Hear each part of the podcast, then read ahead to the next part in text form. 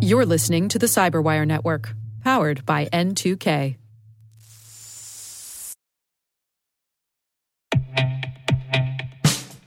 And now, a message from Cyberbit. Mastering cybersecurity is like mastering a sport. You build muscle memory through rigorous practice, then you train as a team to foster cohesion while operating under pressure. Like athletes, cybersecurity professionals thrive on hands on simulation. But traditional courses, certifications, and open source labs won't build you a winning team. You need Cyberbit. Cyberbit offers a hyper realistic simulation environment for your SOC, IR, and C suite to refine your skills, all using the market leading SIMs, EDRs, firewalls, and WAFs they use every day. Cyberbit is offering Cyberwire listeners a free live fire exercise. Sign up your team now at cyberbit.com slash cyberwire.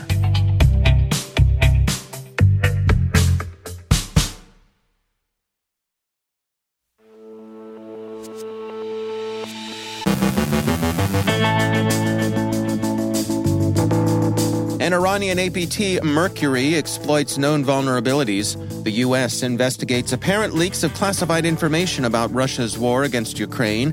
Killnet claims it's paralyzed NATO websites. More apparent doxing of the GRU. Britta Glade and Monica Koshgarian of RSA Conference talk about content curation.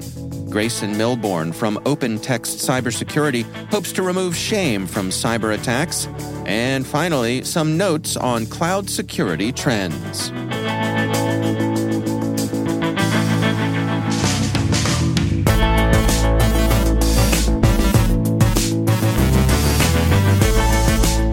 Cyberwire studios at Data Tribe, I'm Dave Bittner with your Cyberwire summary for Monday, April 10th, 2023.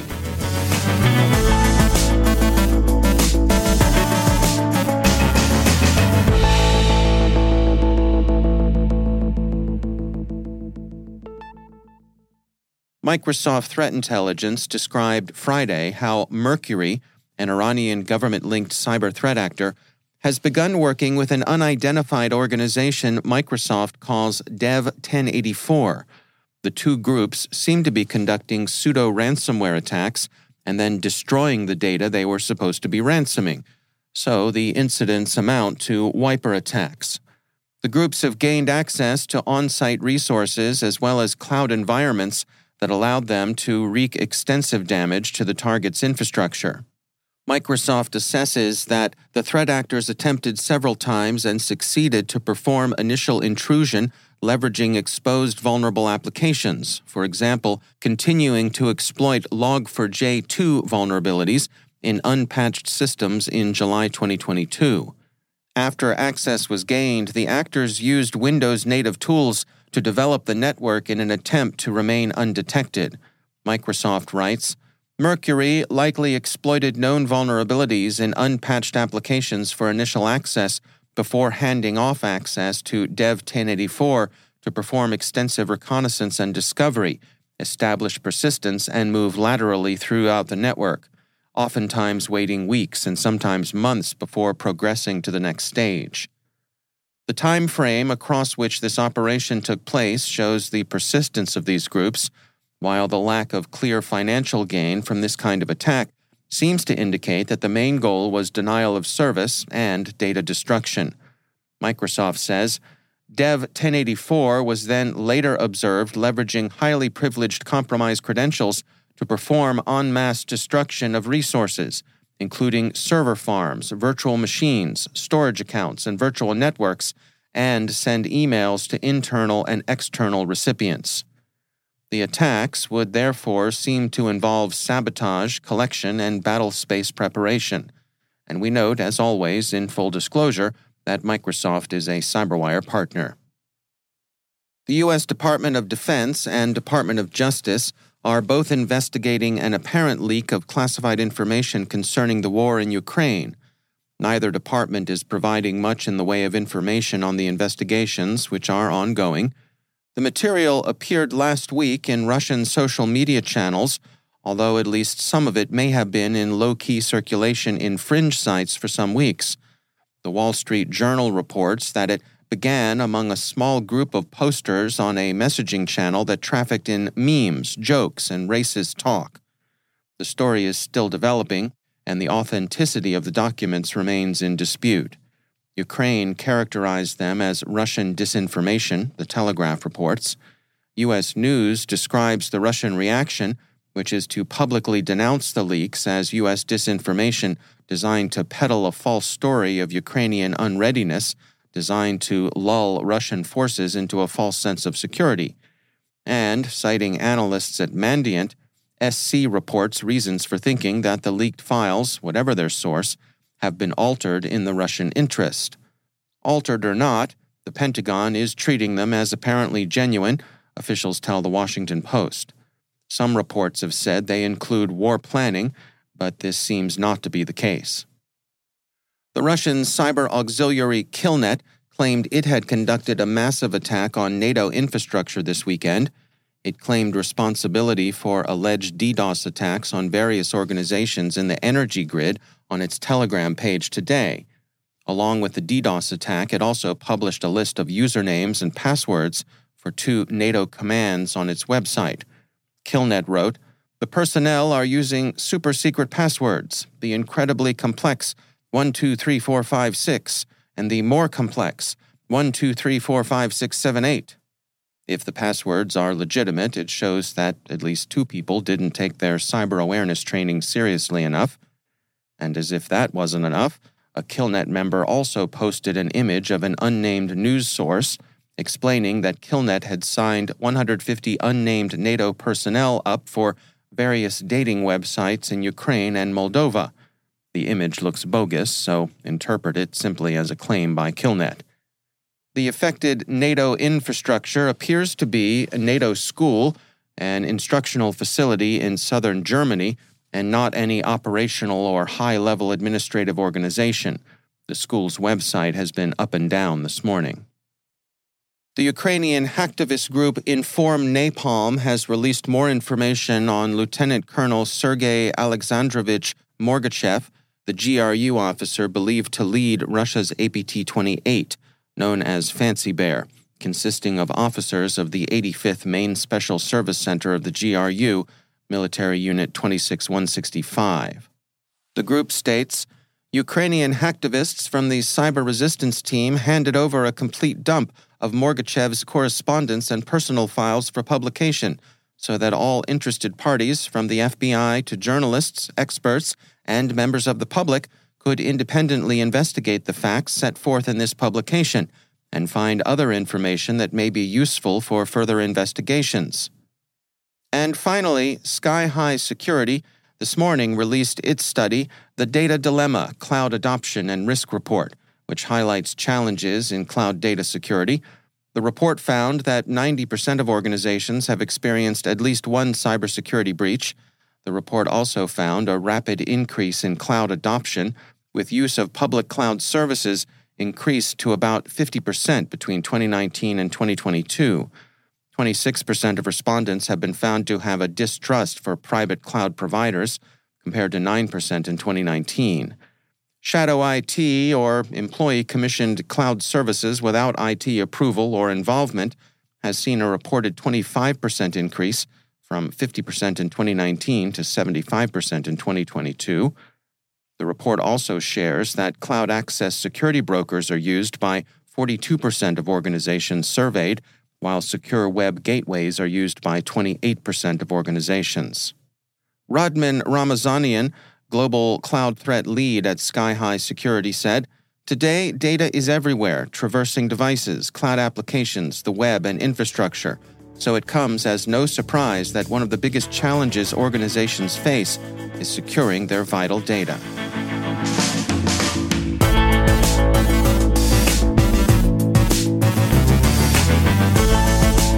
Coming up after the break, Britta Glade and Monica Koshgarian of RSA Conference talk about content creation. Grayson Milbourne from OpenText Cybersecurity hopes to remove shame from cyber attacks. Stay with us.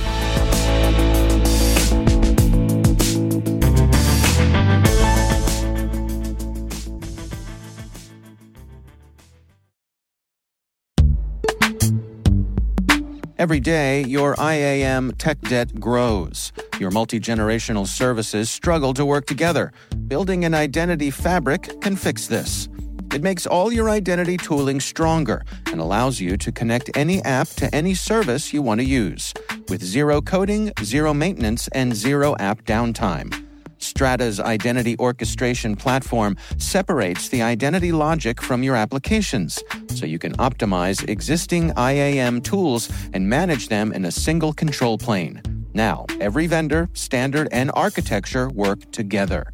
In short, building your identity fabric means you can secure your non standard apps, keep your complex access policies, retire outdated IDPs, and modernize in record time.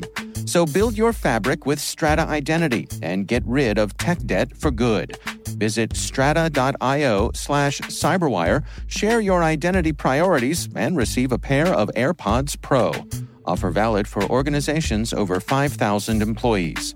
Connect today at strata.io slash cyberwire.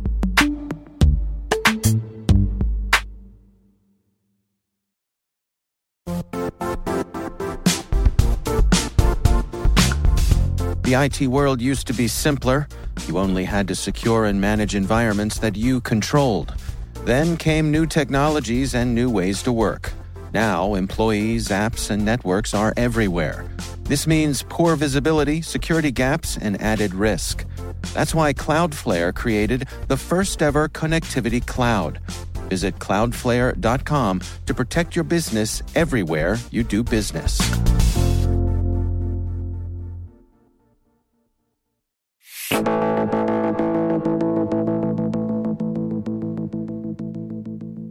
We are merely two weeks away from the annual RSA conference, where security professionals from all over the world will be descending upon San Francisco to catch up on the latest and spend time with friends and colleagues.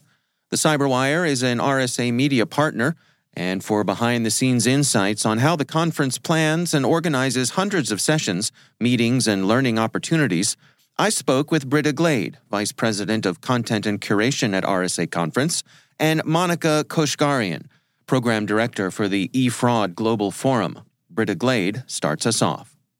So RSA Conference has over 500 sessions that are that are published and publicly available for our attendees. Uh, they range from you know small group birds of a feather type sessions to large group keynote to everything in between, as well as some very interesting um, closed door Chatham House rule invitation based sessions for specific audiences. And we work with a an extensive program committee. Gosh, we have over 150 different people who are involved in you know domain experts who are involved in the individual specific programs to really look at um, submissions that come in, uh, as well as what belongs on the stage at RSA conference. And those folks, you know, debate and discuss and battle it out for what the final sessions will be that appear on the RSA conference stage.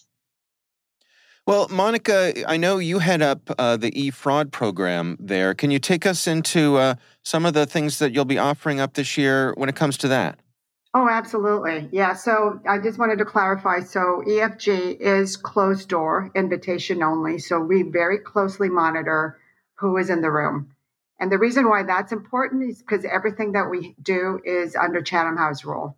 And again, the reason why that's important is because we want to create an environment where there's uh, a lot of open and candid conversations between the participants. So it's not only learning from experts, but I always say we also learn from each other. Everybody in that room is an expert on something. And everybody in the room really is a practitioner. And it's uh, at, at, a level of uh, uh, vice president, director, or, or above. So they are fraud prevention, fraud detection uh, leaders from all over the world. And uh, they're there to really um, exchange uh, best practices with each other. So everything that we do from a content perspective is very much what do they see in their day-to-day environment?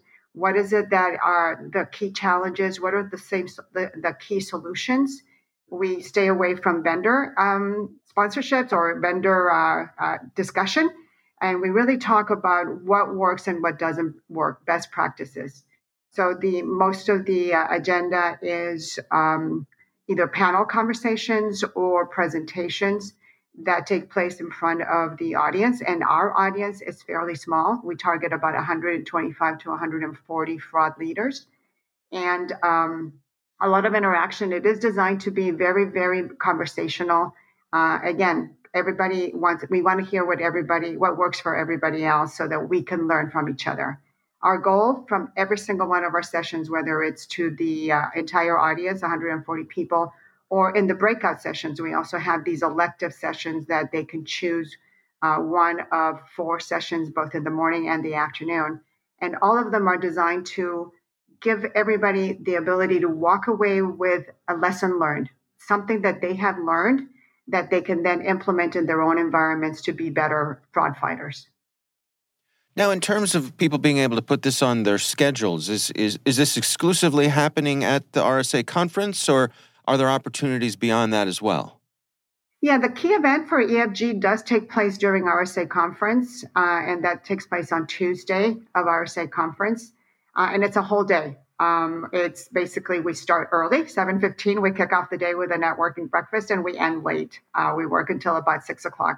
There's a lot of interaction, a lot of conversation. It is it's hard work, but it's also very, very it's fun. It's educational uh, again, it, it does because it is a community, and that's a really important point.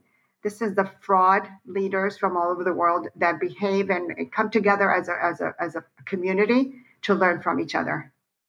The other thing I will insert here that um, that is super valuable, as as Monica said, super tight knit group, wonderful community here, that also recognizes the importance of the entire RSA conference community community benefiting from these conversations, benefiting from this knowledge. So while this event takes place at conference under closed doors, we have a fraud prevention track that's part of the public RSA conference proceedings that many of these same folks help make the selections of what goes there. We've we've blended and threaded elements from that closed door, you know, highly highly confidential conversation into what benefits the group at, at large. This is done for this fraud community as Monica's talking about. We also have another program called um, ICSF International Cybersecurity Forum, which are the these are the lead folks that make cyber decisions for governments across the globe.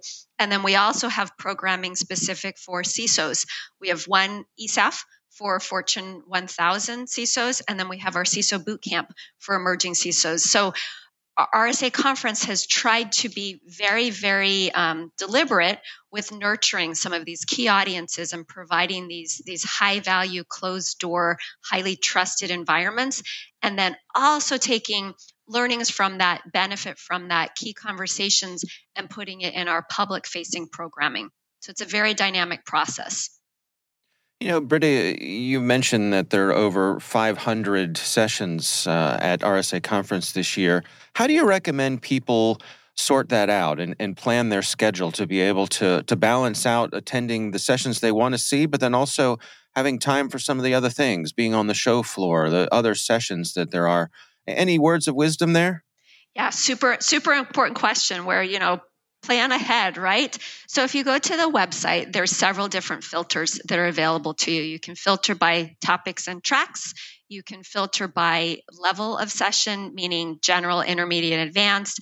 There's some that you can look at, you know, what's a hands on kind of a thing, i.e., the lab environment, the sandbox experiences versus a traditional presentation. So I would spend some time, you know, know, know what's of interest to you, spend some time on the website, plot some things out, reserve a seat if it's something that's super, super important to you and then you know do block out that time for the expo floor block out the time for networking. Again that's the, the power of getting together physically. We all had certainly reinforced to us even more during during the pandemic time. Um, you know face-to-face communication and conversation is important. So have an attack plan look through the site and and plan some sessions of, of value to you. And wear comfortable shoes. Wear comfortable shoes and hydrate. Yes that's Britta Glade and Monica Koshgarian from RSA Conference.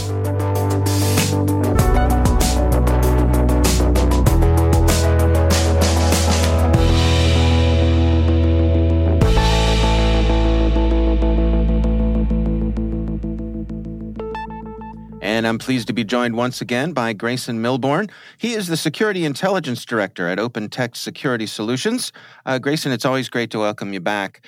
You know, I, I, I think there's a saying that I hear uh, bandied around a lot, and, and, that's don't blame the victim. And, and I'm, I want to get your take on that when it comes to cyber attacks, because, you know, so many times I think it's, it's easy to have that reflex, but we got to resist that.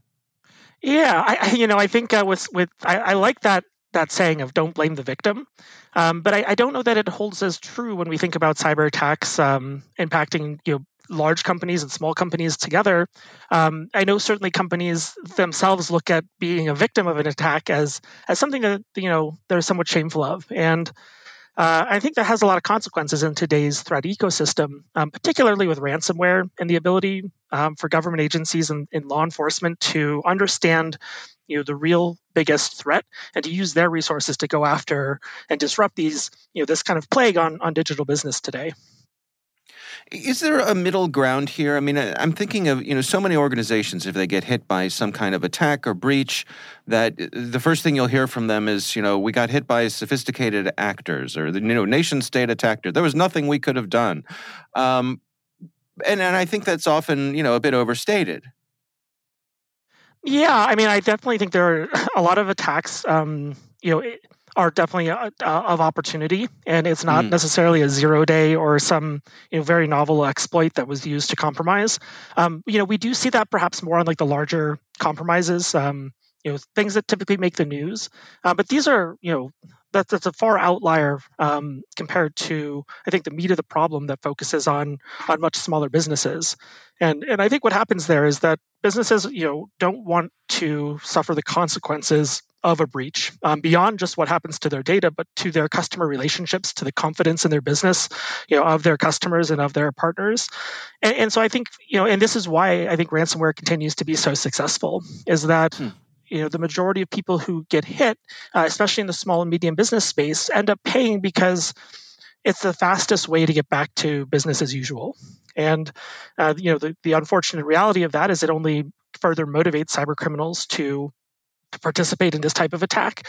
Uh, and then again, if you don't share your experience, you know, attribution is, is more difficult and, and others then make the same mistake that, that you've made, or, you know, in, in the case that it is, you know, um, you know, perhaps you're using out of date uh, software that was exposed to the internet and there was a known vulnerability. You know, this is one of the most common things we actually see here are uh, you know widely used um, tools that are you know accessible to the internet, but then uh, a vulnerability is discovered. Uh, and I'm just trying, it's skipping my mind at the moment, but there was a one just released um, this last week for uh, what is it, Masterminds. Um, in any event, uh, you know, like s- several thousand internet connected environments. I think they, they found already 7,000 um, that were vulnerable to, uh, you know, uh, some new type of attack. And so, you know, it's not necessarily always your fault, but being aware of how attacks are happening and being mindful of these things can enable you to, you know, take the right steps to prevent uh, an easy access type of breach.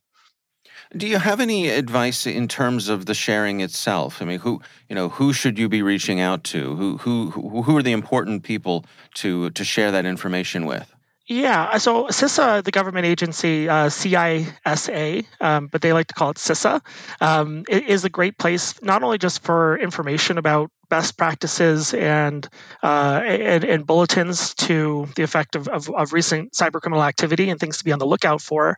Uh, but they also have a way that you can uh, share your experience. And, and if you are dealing with uh, a threat actor, ransomware, you know, they have some resources they can assist you with. And even if you ended up paying, letting them know that you are a victim still allows them to attribute the volume of attacks based on different threat actors. And I think this is really one of the like the blind spots that we have today is that you know we only have what people are willing to tell us. And also some some from what we see from our detections and preventions and environments. But we know a lot of businesses are are not disclosing this, um, and, and you know, we see that in several ways through surveys and and ultimately, you know, the, the continued plight of this of ransomware and, and, what it's doing to digital business. And so, what I would love to see is for businesses and for consumers as well, because I think this is partially a consumer-based problem in that you know when a vendor gets breached and your data gets lost, you know, we often look uh, upon that negatively, and and rightfully so in some cases. Where if the vendor was breached six months ago and you're just now telling me about it, you know mm. that that's a disservice to myself. And so I think there's two things that have to go into the solution, and one is is sort of de-shamifying incidents that the businesses suffer, you know, especially with due diligence has been uh, taken uh, into consideration. Uh, but two is, you know, there needs to be better transparency in, in um, acknowledging when these incidents happen to the most impacted people, which are, are your customer and uh, customers and their data, because you know th- those are the people who suffer. And, and we've seen actually, you know, law enforcement punishing businesses who you know who are not as transparent as they should be. And, and most recently we saw this with uber.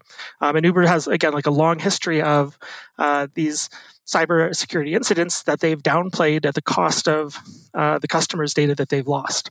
And so i think improving that relationship will improve the amount of trust and we can then start looking at uh, cybercrime and, and, ransomware these types of attacks as um, something that impacts all of us and not just those who are unlucky or um, ill prepared yeah. All right. Well, interesting insights. Grayson Milbourne, thanks for joining us.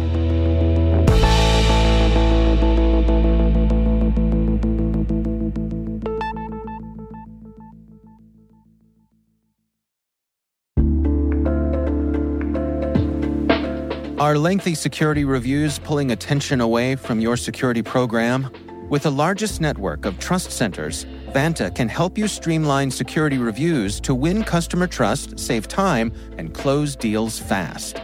Proactively demonstrate security by showcasing key resources like your SOC 2 or ISO 27001 and provide real time evidence for passing controls.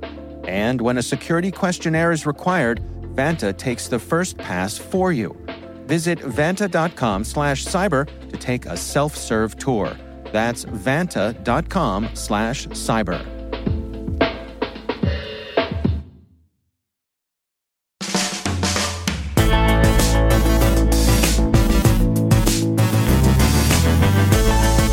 And that's the Cyberwire. For links to all of today's stories, check out our daily briefing at thecyberwire.com. Don't forget to check out the Grumpy Old Geeks podcast, where I contribute to a regular segment called Security. Ha! I join Jason and Brian on their show for a lively discussion of the latest security news every week. You can find Grumpy Old Geeks where all the fine podcasts are listed. The Cyberwire podcast is a production of N2K Networks, proudly produced in Maryland out of the startup studios of Data Tribe, where they're co building the next generation of cybersecurity teams and technologies. This episode was produced by Liz Irvin and senior producer Jennifer Eiben. Our mixer is Trey Hester, with original music by Elliot Peltzman. The show was written by John Petrik. Our executive editor is Peter Kilpe, and I'm Dave Bittner. Thanks for listening. We'll see you back here tomorrow.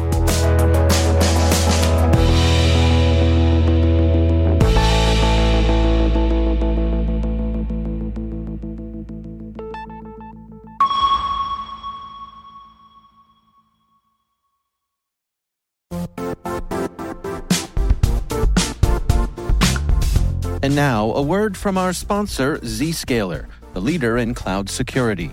Cyber attackers are using AI in creative ways to compromise users and breach organizations. In a security landscape where you must fight AI with AI, the best AI protection comes from having the best data. Zscaler has extended its zero trust architecture with powerful AI engines that are trained and tuned by 500 trillion daily signals. Learn more about Zscaler Zero Trust Plus AI to prevent ransomware and AI attacks. Experience your world secured. Visit zscaler.com slash zero trust AI.